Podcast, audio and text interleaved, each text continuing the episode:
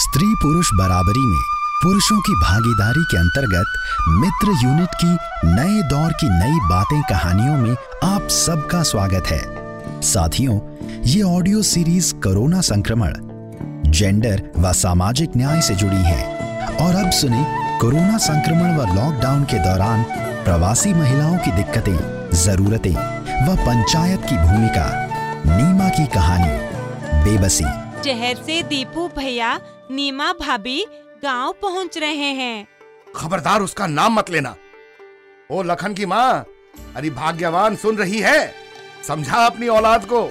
इन्हें बता अब बे भैया भाभी नहीं बीमारी के बीज हैं। क्यों गुस्से से लाल पीले हो रहे हो? अरे उनका क्या कसूर है? उनका गाँव है अपना घर है। महामारी के डर से चौदह दिन स्कूल में भी काट लिए। डॉक्टरी रिपोर्ट भी सही है। अच्छा तू कब से डॉक्टर नहीं बन गई? मैंने कह दिया उनसे कोई बात नहीं करेगा बस। अब चुप भी करोगे? नीमा का फ़ोन आ रहा है। माँ मैं नीमा बोल रही हूँ। हाँ बेटी तू चौदह दिन काट के घर चली गई। माँ क्या कहूँ? चौदह दिन स्कूल में जिस तरह काटे मैं कहूँ ऐसे दिन किसी को न दिखाए। माँ एक कमरे में पंद्रह से बीस लोग रखे थे। मुझे कपड़े बदलने को भी जगह नहीं थी। माँ टीका लगाना था वो भी। बेटी सब भूल जा अब अपने घर आ जा। सुन पहले ए एन एम को फ़ोन कर टीका लगवा लेना नहीं तो प्रसव में दिक्कत आएगी। माँ किसका प्रसव? सब हो गया जो होना था। नहीं बेटी रो मत। देखा महिलाओं की किस्मत में यही लिखा है। गलती कोई और करता है और भुगतना हमें पड़ता है। चुप कर बेटी अपने आप को संभाल। अरे काहे को रो रही है? कुछ बताएगी भी? क्या बताओ बहुत नफरत थी तुम्हें प्रवासी लोगों से। देखा तुम्हारी जैसी सोच के लोगों के कारण मेरी बेटी बर्बाद हो गई। पता नहीं उसकी सेहत का क्या हाल होगा।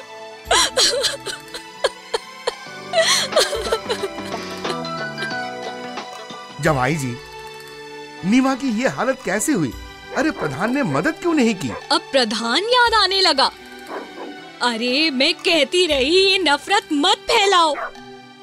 मैं देख रही थी तुमने उस सब्ज़ी वाले को परेशान किया। अरे कई सालों से सब्ज़ी बेचकर अपने परिवार को पाल रहा है।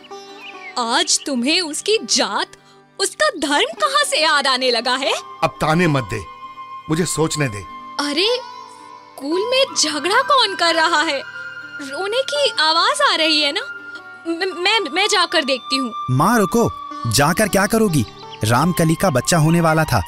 शहर से 300 किलोमीटर पैदल चलकर आई थी। वहीं फर्श पर बच्चा पैदा हो गया है। मैं जा रही हूँ। उसे मदद की ज़रूरत है। हाँ कमल की माँ। तू जा। मैं कुछ करता हूँ। बेटा कमल प्रधान को फ़ोन मिला। मुझे बात करनी है। हेलो प्रधान जी नमस्कार। नमस्कार जी कैसे याद किया? प्रधान जी ऐसे याद किया? मुझे बताओ प्रवासियों को भेड़ बकरियों की तरह स्कूल में ठूस दिया बस हो गया काम। देखो बेलापुर गाँव में प्रधान ने प्रवासियों के लिए फूल बरसाए हैं। हैं? सही कह रहे हो। देखो जितना राशन पानी आया था भिजवा दिया। खाना बनाने के लिए व्यवस्था कर दी। अब मैं और क्या करूँ? प्रधान जी गर्भवती महिलाएँ आई हैं। छोटे दूध मुहे बच्चे आए हैं। दिव्यांग लोग भी आए हैं। अरे उनके बारे में सोचा क्या? रामचरण बात तो तुम्हारी सही है। मुझे तो इन बातों का ख्याल ही नहीं आया। मैं तो सैनिटाइजर का छिड़काव हुआ कि नहीं बस इसी में रहा। रामचरण तुम फ़िक्र मत करो। कल से सारी सुविधाएँ मिल जाएँगी ठीक है? मैं फ़ोन रखता हूँ। वो नीमा की माँ तू आ गई? बता रामकली ठीक है कि नहीं? हाँ क्या ठीक है? कोस रही है समाज को। छोड़ आई हूँ उसे घर। सुन मुँह ढांपने को मेरा गमछा दे। मैं रामकली के घर जा रहा हूँ। कहीं कोई अनहोनी ना घटे। इससे पहले मैं सब गाँव वालों को समझाता हूँ। एंबुलेंस बुलाकर अस्पताल दिखाते हैं। लो गमछे से मुँह ढक लो। जाओ गाँव में जो लोग नफरत फैला रहे हैं सबको समझाओ। अरे सुन मैंने पेंशन निकाली थी कितने पैसे बचे हैं? दस हज़ार है। बाकी का सब घर का सामान आ गया है।